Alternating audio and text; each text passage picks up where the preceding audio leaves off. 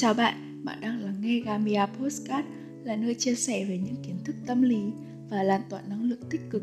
Mình là Giang và chủ đề hôm nay chúng ta sẽ cùng nhau chia sẻ chính là tha thứ cho chính mình. Có một sự thật rằng tha thứ cho chính mình thường được ít nhắc tới trong môi trường giáo dục, nhưng đó lại là một chìa khóa quan trọng, là một kỹ năng cần phải có trong hành trình phát triển và chữa lành. Những khó khăn bất chợt đến những sai lầm, tai hại cùng với hậu quả ám ảnh xảy ra trong cuộc sống của chúng ta. Để rồi, một lúc im lặng trấn tĩnh mà nhìn lại, ta lại đặt ra hàng loạt câu hỏi. Tại sao lại như vậy? Tại sao chuyện này có thể xảy ra? Sao mình có thể hành xử như thế? Hàng loạt câu hỏi dồn dập và liên tiếp, cùng vô vàn những suy nghĩ, nếu như. Mà khi con người ta có đủ thông suốt cho mọi việc, lại chẳng thể trở về mà thay đổi quá khứ chẳng có một chú mèo máy Doraemon cùng cỗ máy thời gian trong ngăn kéo bàn.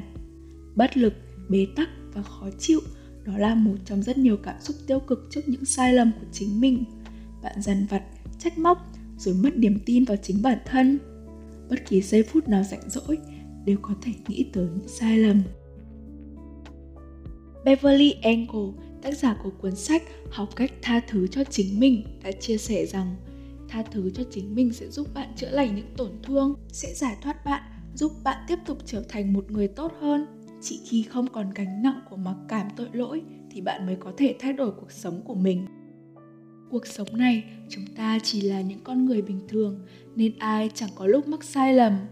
Đúng là như vậy, ai cũng sai, dù ít hay nhiều thì cũng có lỗi lầm. Và những lỗi lầm ấy nên được tha thứ. Nhưng điều quan trọng hơn hết chính là cách tha thứ.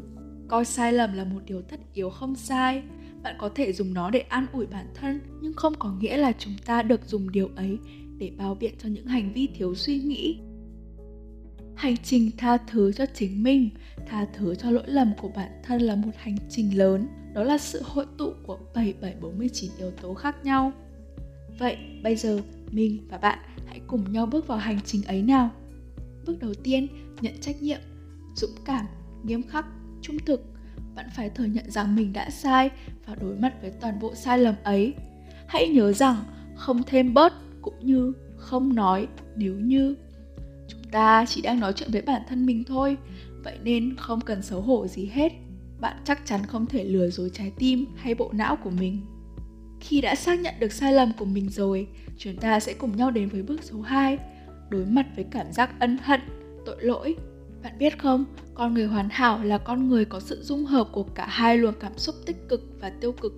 Cảm giác sau một sai lầm là điều vô cùng vô cùng khó chịu, nào là day dứt, thất vọng, bất lực, rồi còn cả xấu hổ và lo lắng. Vô vàn những tiêu cực như tụ hợp lại, cảm giác ấy tồi tệ biết bao nhiêu. Nhưng có khi nó cũng chính là động lực, là một lời cảnh tình. 3. Chủ động khắc phục những tổn thất chúng ta không thể quay về quá khứ nhưng hiện tại thì hoàn toàn làm chủ. Bạn cần và phải tự chủ giải quyết vấn đề của mình, hiểu được nó, thừa nhận và đối diện rồi. Ta cũng sẽ hiểu rằng mình sai ở đâu, tại sao lại sai và cũng sẽ tìm ra cách khắc phục. Khi sai lầm xảy ra, trong đa số hoàn cảnh, con người đều vào thế bị động. Tình huống đến bất ngờ làm người ta không đủ sáng suốt để xử lý. Nhưng sau rồi, khi đã chấn tĩnh lại, thì mọi chuyện lại hoàn toàn khác chưa bao giờ là quá muộn cho việc thay đổi và sửa chữa những sai lầm. 1, 2, 3 và 4 và đây là bước cuối cùng trong hành trình của chúng ta. Chuyển hóa sai lầm thành bài học và làm mới bản thân. Khi chúng ta sai, ắt hẳn sẽ dai dứt mà nhớ mãi không thể quên.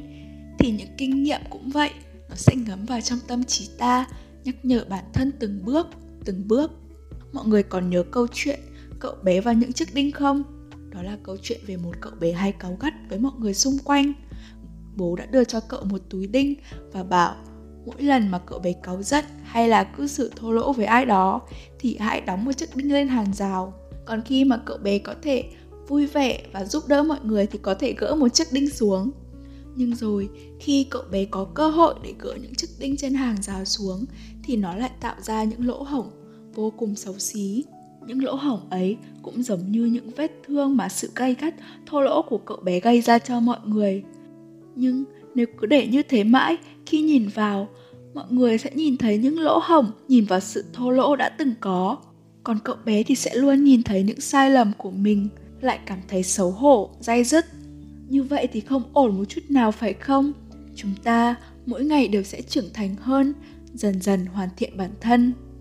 Thay vì lộ liễu như vậy chúng ta có thể lấp những lỗ hổng nó lại. Tuy không hoàn hảo như chiếc hàng rào đẹp đẽ, phẳng phiu ban đầu, nhưng nó lại có một ý nghĩa khác. Những lỗ hổng bị che lấp đi bằng tấm gỗ, giống như những sai lầm được bù đắp bằng bài học và kinh nghiệm. Rồi khi trực tiếp đối diện với điều ấy, thay vì là những sai lầm, ta sẽ nhìn thấy bài học trước mắt vừa khắc sâu lại vừa có động lực. Chúng ta đã dám dũng cảm đối diện, nhận sai, cũng như đã có biện pháp để khắc phục những thiếu sót của mình hoàn thiện và nâng cao bản thân. Mình mong rằng tha thứ cho chính bản thân mình sẽ là một kỹ năng quen thuộc với bạn. Tha thứ không đơn giản nó gắn liền với sự dũng cảm nghiêm khắc chấp nhận và cầu tiến. Và đó là chủ đề của ngày hôm nay. Cảm ơn các bạn đã lắng nghe. Bạn có thể theo dõi Instagram và Facebook của Camia Project để đón nhận thêm nhiều sản phẩm chất lượng của bọn mình. Cuối cùng, chúc mọi người luôn may mắn và lạc quan.